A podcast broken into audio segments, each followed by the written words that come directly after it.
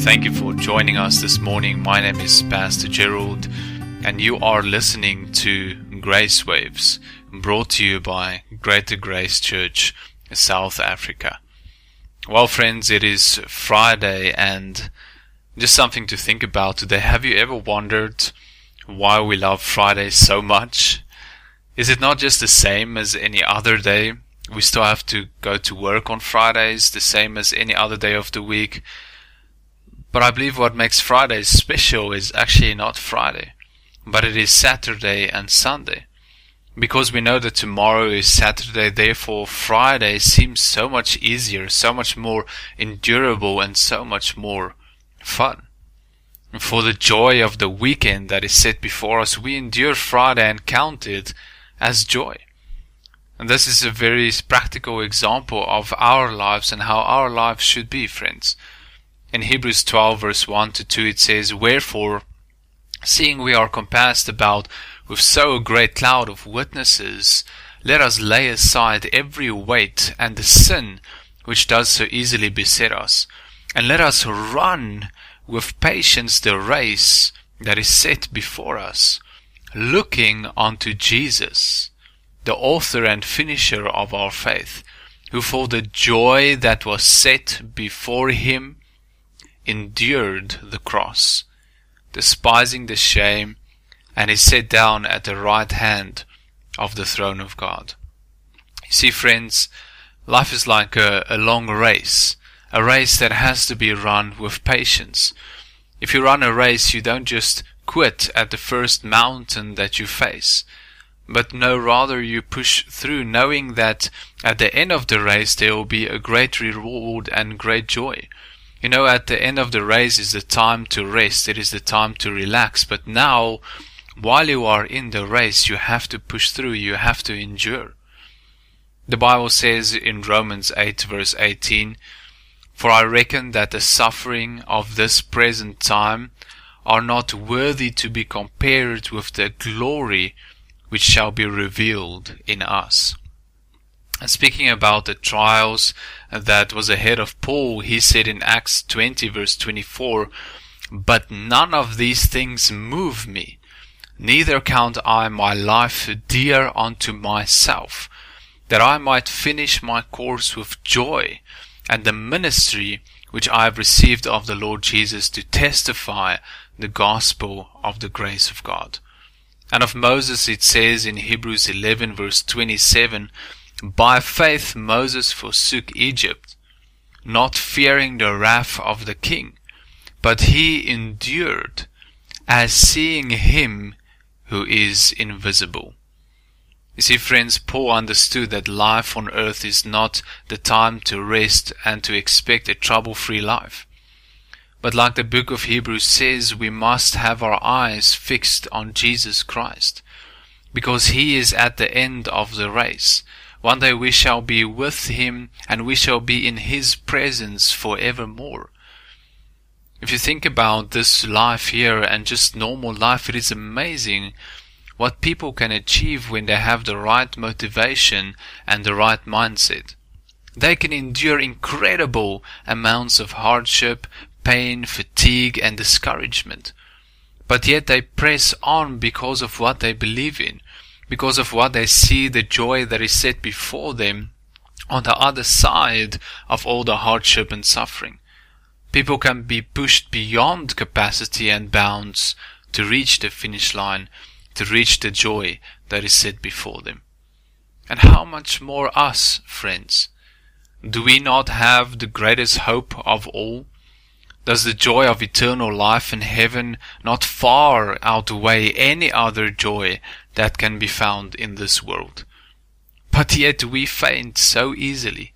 We give up, we complain, we murmur about the smallest things. Friends, we cannot be so occupied with the troubles of this life that we can become blinded to the joy that is set before us. We cannot stop the race just because we are tired or because there is an obstacle in the way. But like Paul said in Acts chapter 20, we must finish our race with joy because we know what is at the finish line. Our minds and hearts must be continually set on eternal things, set on Jesus Christ. Yes, life is not always easy. Life is not a stroll in the park. It is more like a, running a marathon in a battlefield. in the middle of a world war, you are running the, the marathon. And yes, there will be times when you don't feel like going on. There will be times when the mountains seem insurmountable to us, where we lose all strength and all hope and all sight of the finish line and all motivation to continue.